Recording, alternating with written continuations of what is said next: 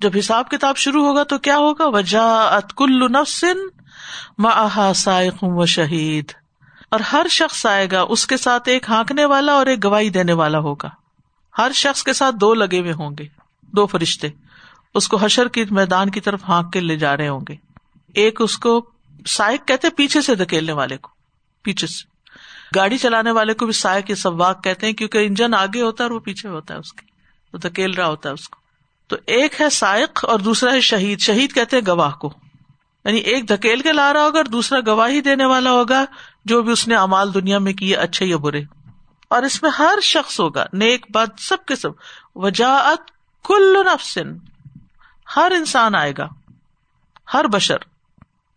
اور جن بھی اس کتابیں ہیں، کیونکہ کل نفس ہے نا، تو نفس میں بنو آدم بھی ہے اور جن بھی ہیں۔ دہاق کہتے ہیں، سائق فرشتوں میں سے ہوگا اور شہید انسان کی اپنی جانوں میں سے ہاتھ پاؤں وغیرہ ہوں گے، شہید۔ حسن اور قطع کہتے سائق چلا کے لے جائے گا اور شہید عمل کی گواہی دے گا۔ ابن مسلم کہتے سائق شاطین میں سے ہوگا اور اس لیے اس کو سائق کہتے کہ لوگ اس کے پیچھے پیچھے جائیں گے، اگرچہ ان کو چلنے پہ نہیں اکسائے گا۔ مجاہد کہتے سائق اور شہید دونوں فرشتے ہیں۔ ایک کال یہ بھی ہے کہ سائق فرشتہ اور شہید عمل ہے۔ اور ایک کال یہ کہ سائق سے مراد برے امال لکھنے والا فرشتہ اور شہید سے مراد نیک امال لکھنے والا فرشتہ ہے۔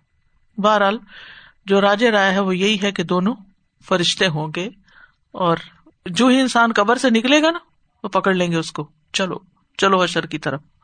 کہاں کوئی بھاگے گا؟ ہر کوئی مر کے زمین میں جا رہا ہے اور زمین پھٹے گی اور سب نکلیں گے اور نکلتے ہی پکڑے جائیں گے۔ جیسے کوئی کسی کو اریسٹ کر لے۔ اور وہ کہیں ادھر ادھر نہیں بھاگ سکیں گے کہ چپ جائیں یا کچھ کریں۔ اب تو پیشی ہے۔ یعنی مجرم بھی حاضر ہے اور اس کے خلاف ساری شہادتیں بھی موجود ہیں۔ تو یہ اللہ تعالیٰ کا کمال، عدل اور انصاف ہے۔ کہ انسان کے جو امال ریکارڈ کروائے ہیں، وہ اس کے ساتھ پھر اس کو گواہی دینے والے بھی ہوں گے۔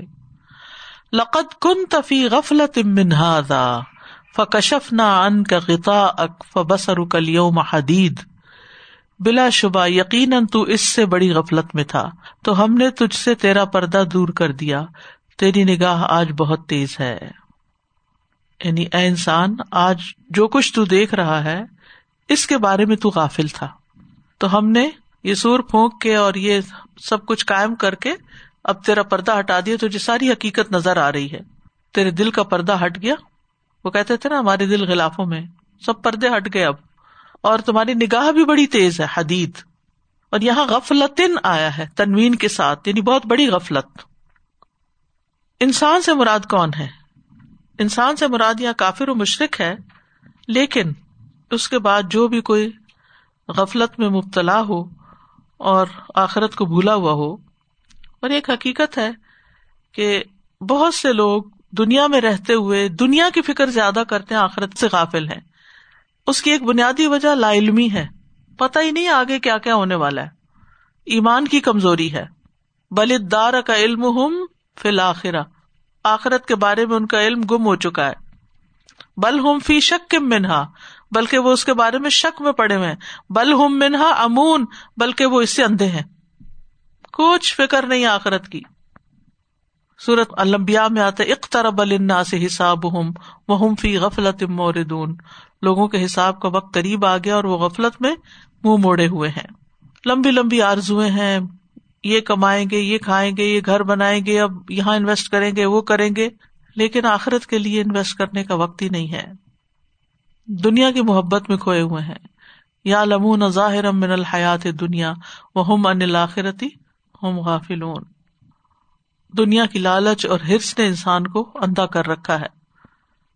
دنیا کی زندگی پہ مطمئن بیٹھے ہیں۔ وہ ردو بالحیات دنیا وطمان دین کو کھیل تماشا بنا رکھا ہے۔ دنیا کو آخرت پر ترجیح دے رہے ہیں۔ دنیا کے کاموں میں الجھے ہوئے ہیں۔ رسول اللہ صلی اللہ علیہ وسلم نے فرمایا، جس شخص کا مقصد اور اس کی ہرس دنیا ہو اور وہی اس کا ہدف بن جائے اور وہ اسی کی نیت کرتا ہو، تو اللہ اس کی آنکھوں کے سامنے اس کا فکر کر دیتے ہیں۔ فکر و فاقہ اس کو دکھاتے رہتے ہیں۔ اور انسان اسی فکر میں رہتا ہے، میرا کیا بنے گا، کہاں سے کھاؤں گا؟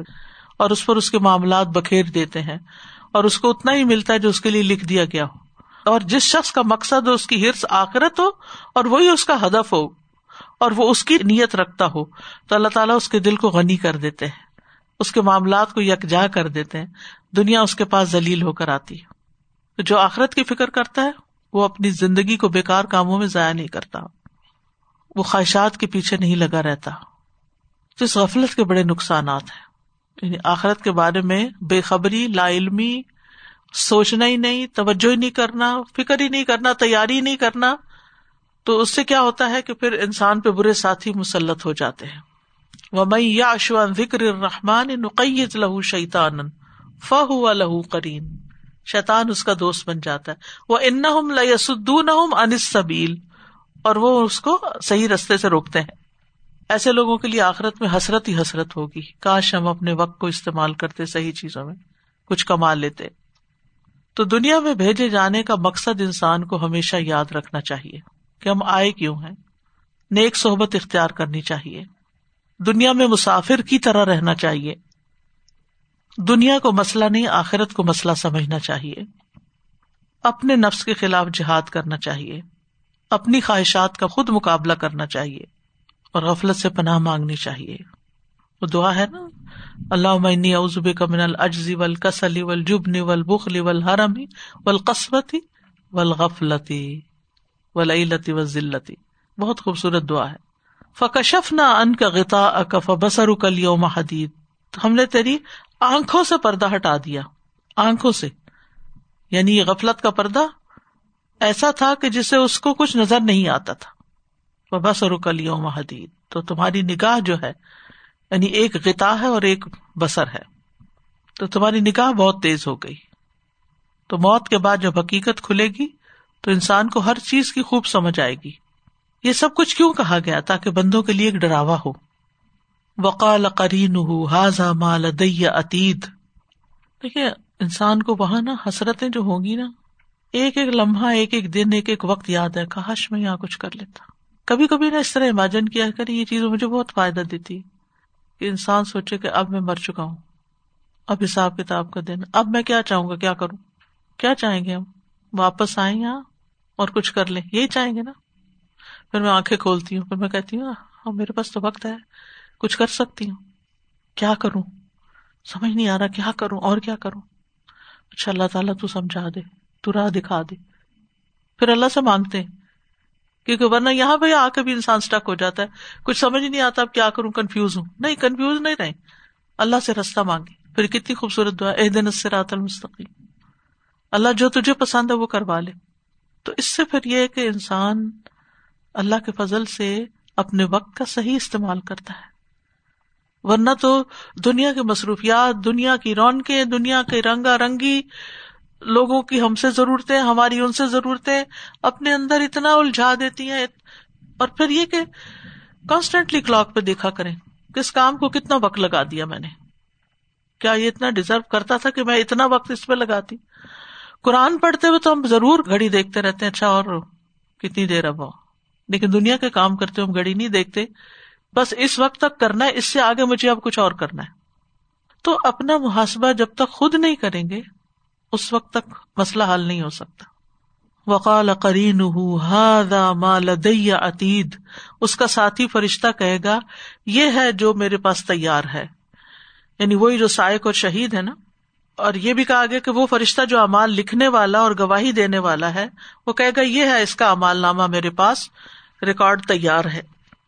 اور یہ بھی کہا گیا کہ اس سے مراد شیتان ہے کہ مجھے جس انسان پہ مسلط کیا گیا تھا، میں نے اسے آج جہنم کے لیے تیار کر دیا ہاضا مال دیا اتیت یہ بالکل تیار ہے اب جہنم میں گرنے کے لیے۔ ایک معنی یہ لیا گیا کہ کالا کرین ہو ہے نا، تو کرین کون ہے یہاں؟ یا وہ فرشتہ جو آدمی کے ساتھ دنیا میں لگا ہوتا ہے۔ اس کے نیک بد امال لکھتا ہے۔ تو اس صورت میں تفسیر کیا ہوگی؟ کہ وہ فرشتہ کہے گا، وہ آدمی اور اس کے امال جس کے پیچھے اللہ تو نے مجھے لگایا تھا، یہ حاضر ہے۔ یا کرین سے مراد وہ شیتان ہے، شروع میں ہم پڑھ چکے ہیں نا شیتان بھی ایک کرین ہے اور ایک فرشتہ کرین ہے۔ یا کرین سے مراد وہ شیتان ہے جسے دنیا میں اس کا ساتھی بنا دیا گیا تھا کہ اسے گمراہ کرے، تو اس صورت میں وہ کہے گا کہ جس کے پیچھے آپ نے مجھے لگایا تھا یا اللہ، اب یہ حاضر ہے۔ ہاضا مال اتیت تو یاد رکھیے، ہر امت کو اس کے امال نامے کی طرف بلایا جائے گا۔ اور فیصلے کے لیے امال نامہ سامنے رکھا جائے، گواہوں کو بلایا جائے گا۔ سر زمر میں آتا نا وہ اشرقت الرد بنور ربیہ وہ ود الکتاب و جی اب نبی و شہدا و خود بین بالحق و ہم لا اور زمین اپنے رب کے نور کے ساتھ روشن ہو جائے گی اور لکھا ہوا یعنی کتاب سامنے رکھ دی جائے گی کتاب اعمال اور نبی اور گواہ لائے جائیں گے اور ان کے درمیان حق کے ساتھ فیصلہ کر دیا جائے گا اور ظلم نہیں کیا جائے گا۔ تو یہ نام اعمال جو ہے وہ ہمارے سامنے آ جائے گا اور سارے اعمال سامنے آئیں گے جو بھی اچھا برا کیا اور یونب ال انسان یوم ازم بما قدم و اخر انسان کو بتا دیا جائے گا جو اس نے آگے بھیجا، جو اچھے اعمال کر کے بھیجے، جو پیچھے چھوڑا نہیں کیے۔ غافل ہو گیا ان سے، ذمہ داریاں پوری نہیں کی امانتے پوری نہیں کی، لوگوں کے ساتھ وعدے پورے نہیں کیے، وہ سب پیچھے۔ اور انسان کو کیا کہا جائے گا اقرا کتاب کفا بنف سے کل یوم علیہ کا حسیبہ اپنی کتاب پڑھو، اپنے لیے تم خود ہی گواہ، بطور محاسب کافی ہو یعنی اپنے حساب لینے والے تم خود ہی کافی ہو۔ تو اس وقت انسان سوچے گا، گزرے ہوئے لمحات یاد آئیں گے۔ جب عمل کا وقت تھا تو میں نے عمل کیوں نہ کیا؟ میں نے اپنے وقت کو صحیح استعمال کیوں نہ کیا؟ میں نے اپنے مال کو صحیح استعمال کیوں نہ کیا؟ حکم ہوگا، القیا فی جہنم کل کفار نانید۔ جہنم میں پھینک دو تم دونوں ہر زبردست نا شکرے کو، جو بہت اناد رکھنے والا تھا۔ یعنی اللہ سبحان تعالیٰ فرمائیں گے ان دونوں فرشتوں کو جو ہانک کے لائے اور گواہ بن کے کہ اب اس کو پکڑ کے جہنم میں ڈال دو۔ ایک تو تسنیا کمانا اگر یہ لیا جائے القیا اور عربی زبان کا ایک قاعدہ ہے کہ جب کسی چیز کو تاکید سے دو بار کہنا ہو تو اس لیے بھی تسنیا کا سیگا استعمال ہوتا ہے۔ جیسے سمر جیل بسرا کر رتعین کر رتعین کا مطلب دو بار دیکھو۔ تو اس کا یہ مطلب نہیں کہ دو بار دیکھو مطلب یہ کہ ایک سے زیادہ بار۔ کسرت کے لیے بھی آتا ہے۔ اور ایسے بھی جیسے ہم کہتے ہیں ڈالو ڈالو۔ دو دفعہ کیوں کہا ہم نے ڈالو ڈالو؟ کیا ایک دفعہ کافی نہیں تھا؟ ڈالو۔ ایمفیس کے لیے۔ یعنی اگر ہم کہتے نا، ڈالو اس کو، وہ بھی ٹھیک ہے۔ لیکن ڈالو ڈالو ڈالو، چھوڑنا نہیں۔ ڈالو ڈالو اس کو۔ ہاں انٹینسٹی کے لیے۔ تو یہ القیا فی جہنم۔ اور یہ بھی اس کو ایک کراط میں پڑا گیا، القیان۔ القیان نون تاکید کا جو ہوتا ہے نا لازمن ڈال دو۔ یعنی اس کو جہنم میں ڈال دو۔ کل کفار ہر کفار کو، کفار کہتے ہیں وہ شخص جس کے دل میں کفر راسک ہو گیا اور یہ مبالغ کا سیکھا ہے۔ جیسے نجار، حداد، اور ناشکرا بھی مانا ہوتا ہے۔ سخت نا شکرے کو۔ انیت جو ضدی ہو، مخالف ہو حق کا، اناد رکھنے والا۔ حق کو پہچان کر پھر اس کا انکار کر دینے والا۔ اللہ کی اطاعت سے پھرنے والا۔ حق کو پہچان کے اس سے انکار کرنا بہت ناپسندیدہ عمل ہے۔ شیطان کیوں راندہ درگاہ ہوا۔ حق کو جانتے ہوئے اس نے انکار کیا۔ پچھلی اقوام کی بھی یہی بات تھی۔ تو جو بھی آیات کا انکار کرتا ہے اس کی یہ سزا ہے۔ کل ان کان آیات نا انیدا سعرح سعودا۔ اور جہنم کے شدید عذاب کس کے لیے ہوں گے؟ وسطف تہ وخاب کل جبار انید۔ جو سخت اناد رکھتا ہو، نافرمانی پہ ڈٹا ہوا ہو، ضدی ہو۔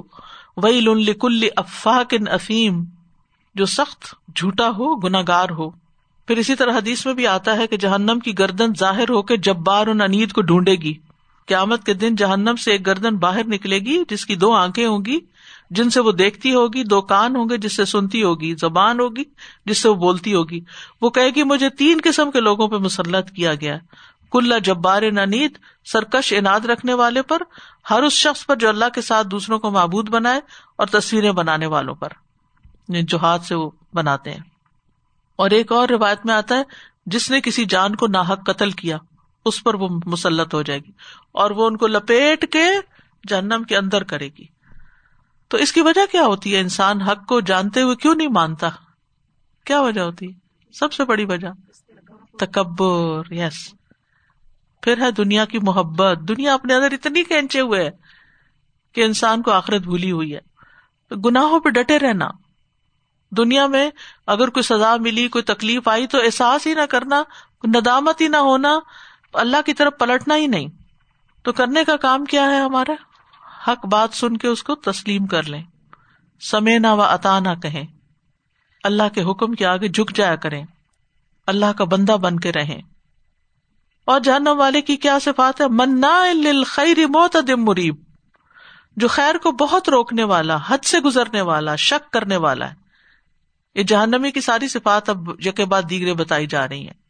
منا خیر بہت زیادہ روکتا ہے خیر کے کاموں سے۔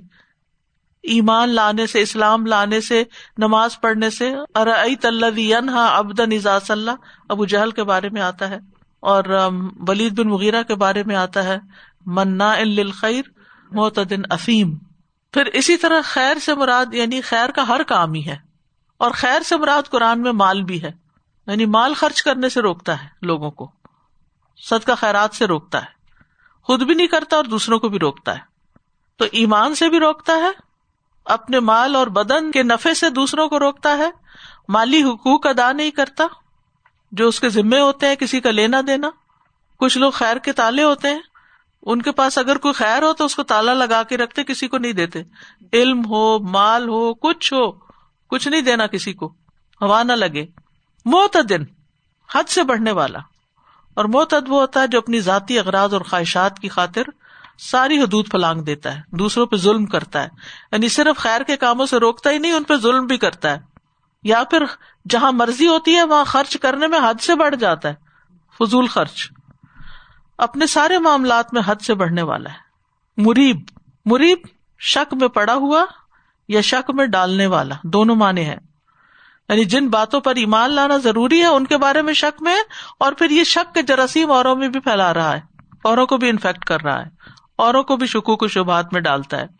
ادھر خیر سے روکتا ہے، ادھر شک میں ڈالتا ہے۔ تو چونکہ آخرت پر ایمان نہیں ہے، شک میں ہے، اس لیے خیر کے کام بھی نہیں ہے۔ تو یہاں مال نہ خرچ کرنے والوں کی بھی مذمت کی جا رہی ہے، بخل کرنے والوں کی، اور خاص طور پر خیر میں خرچ نہ کرنے والوں کی۔ تو کرنے کا کام کیا ہے؟ انسان کو خیر کے کام زیادہ کرنے چاہیے، مال اللہ کی راہ میں خرچ کرنا چاہیے، اور شک سے نکلنا چاہیے، حد سے نہیں بڑھنا چاہیے، ہر چیز کے اندر اعتدال اختیار کرنا چاہیے۔ مال کو گن گن کے نہیں رکھنا چاہیے۔ اللہ زی جمع امالم و اددا اصراف اور تبزیر سے بھی بچنا چاہیے۔ فضول خرچی کرنے والے شیطان کے بھائی ہوتے ہیں۔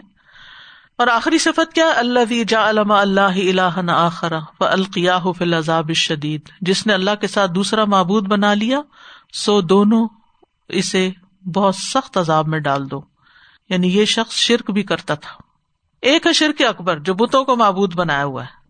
اور الہ بنانے کی دوسری صورت ہے کیا؟ ہر وہ چیز جس کے پیچھے انسان اتنا لگ جائے کہ اللہ تعالی کے حقوق بھول جائے، بندوں کے حقوق بھول جائے۔ کچھ لوگوں کے لیے ان کا کاروبار الا ہوتا ہے، کچھ لوگوں کے لیے ان کا نفس الا ہوتا ہے۔ نبی صلی اللہ علیہ وسلم نے فرمایا تھا ایسا ابد الدینار، دینار سونے کے ہوتے ہیں، سونے کا بزنس کرنے والا۔ عبد الدراہم، چاندی کا بزنس کرنے والا۔ درہموں کا بندہ غلام۔ عبد الخمیسا اس سے مراد کپڑوں کا تاجر۔ خمیسا خوبصورت کپڑے کو کہتے جو نقش و نگار والا ہوتا ہے۔ عبد القطیفہ بستر بیچنے والا۔ یعنی یہ مختلف کاروبار کرنے والے لوگ ہیں جو اپنے کاروبار میں اتنے گم ہے کہ ان کو آخرت بھولی ہوئی ہے یا پھر اپنی خواہشات کے پیچھے چل رہے ہیں۔ پھر اسی طرح ریا کاری بھی ایک طرح کا شرک ہے، شرک اصغر۔ قال قرین رب ما اتقیت ولا کن کا نفی دلالم بعید اس کا ساتھی شیتان کہے گا، اے ہمارے رب، میں نے اسے سرکش نہیں بنایا یہ خود ہی دور کی گمراہی میں تھا۔ یعنی یہ شخص دعویٰ کرے گا کہ اس کے کرین نے اس کو سرکشی میں مبتلا کیا، اپنا الزام کسی اور پہ ڈالے گا۔ جیسے دنیا میں کوئی مجرم پکڑا جائے، تو وہ دوسروں کو مجرم کرار دیتا ہے، ملزم بنا دیتا ہے۔ تو وہ تو کرین کہے گا، نہ نہ میں نے نہیں بہکایا اس کو۔ یہ تو خود ہی یعنی کرین سے مراد پھر وہی شیتان جو اسے گمراہ کرتا رہا، کیونکہ وہ میاں اشون ذکر رحمان نقیز لہو شیتان فہو لہو کرین جو رحمان کے ذکر سے آنکھیں بند کر لیتا ہے، ہم اس پہ ایک شیتان مسلط کر دیتے ہیں، وہ اس کا ساتھی بن جاتا ہے۔ پھر وہ اس کے اندر وسپرنگ کرتا رہتا ہے۔ تو ہر انسان کے ساتھ ایک جن ہے تو وہ کہے گا، میں نے نہیں اس کو بہکایا۔ حالانکہ پہلے کہہ رہا تھا کہ یہ ہے حاضر۔ قال اللہ تخت سم وقد قدم تو کم بل فرمایا، میرے پاس جھگڑا مت کرو۔ حالانکہ میں نے تو تمہاری طرف ڈرانے کا پیغام پہلے ہی بھیج دیا تھا۔ اللہ سبحان تعالیٰ ان کا آپس کا جھگڑا، وہ انسان جس کو جن میں ڈالا جانے والا تھا اور اس کا جو کرین تھا، وہ ان کو الزام تراشی کریں گے، اور جگہ پر بھی اس کی تفصیل آتی ہے۔ کہ ایک دوسرے کو بلیم کریں گے۔ تو اللہ تعالیٰ فرمائیں گے اب یہاں جھگڑنے کا کوئی فائدہ نہیں، کچھ حاصل نہیں ہوگا، سزا تو مقرر ہو چکی اور وہ مل کے رہے گی۔ میں نے تمہیں پہلے ہی ڈرا دیا تھا، خبردار کر دیا تھا۔ ما یو بدل القول وما انا بزلہ مل میرے یہاں بات بدلی نہیں جاتی اور میں بندوں پہ ہرگز کوئی ظلم ڈھانے والا نہیں ہوں۔ یعنی جو میرا فیصلہ ہے وہ فیصلہ ہے۔ تمہارے رونے دھونے اور لڑائی جھگڑے سے وہ بدلنے والا نہیں۔ جو فیصلہ اللہ نے کرنا تھا وہ کر دیا ہوا ہے۔ اور یہ ماں انب ذلام ذلام فعال کے وزن پر ہے۔ مبالغے کے سیگے کے ساتھ نفی کی گئی ہے کہ اللہ ذلام نہیں ہے۔ یعنی اللہ تعالیٰ نہ چھوٹا ظلم کرتا نہ بڑا ظلم کرتا ہے۔ اللہ تعالیٰ ذرے برابر بھی ظلم نہیں کرتا۔ ان اللہ اللہ یزلم الناس شیا وہ کہتے کہ مبالغہ کا سیگا کیوں لایا گیا؟ بعض کہتے ہیں کہ بندوں کی کثرت کی وجہ سے۔ اور غیر مستحق پہ اگر عذاب واقع ہو جائے تو یہ بہت بڑا ظلم ہوتا ہے۔ تو اللہ تعالیٰ ایسا بھی نہیں کرنے والا کہ ایسے کسی کو پکڑ لے۔ اللہ تعالیٰ اپنی ذات سے ظلم کی نفی کرتا ہے۔ ولا یزلم ربو کا احدہ جسے صورت کا حف میں آتا ہے۔ حدیث میں بھی آتا ہے، اللہ تعالیٰ نے اپنی ذات پہ ظلم کو حرام کرار دیا ہے۔ اللہ تعالیٰ ذرے کے برابر بھی کسی پر ظلم نہیں کرے گا۔ ان اللہ ازلم مسقال ذرت وہ ان تک حسنت یودا افا اور کسی پر بھی ظلم نہیں کرے گا۔ اور معمولی سمجھ کے کی جانے والی نیکیوں پہ بھی بدلا ضرور ملے گا۔ میں عمل مسقال ذرت خیر یارا ذرے برابر بھی نیکی ہوگی، اس کا بھی، بلکہ کئی گنا بڑھا کے اجر دے گا۔ تو پھر ہمیں کیا کرنا چاہیے؟ دنیا میں ہی اس گھر کی تیاری کرنی چاہیے اور آخرت سے غافل نہیں ہونا چاہیے اور اللہ تعالیٰ کے عدل پر یقین ہونا چاہیے۔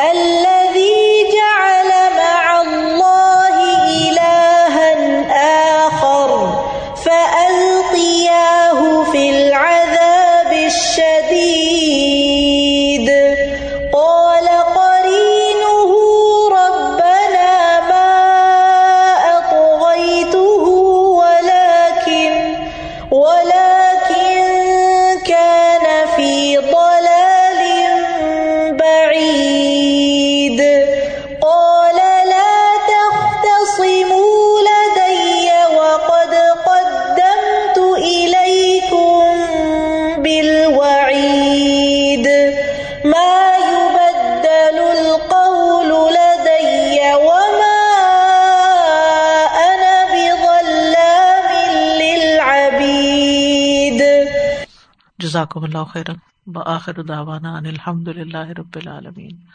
سبحانک اللہم و بحمدک. اشہد ان لا الہ الا انت، استغفرک و اتوب الیک.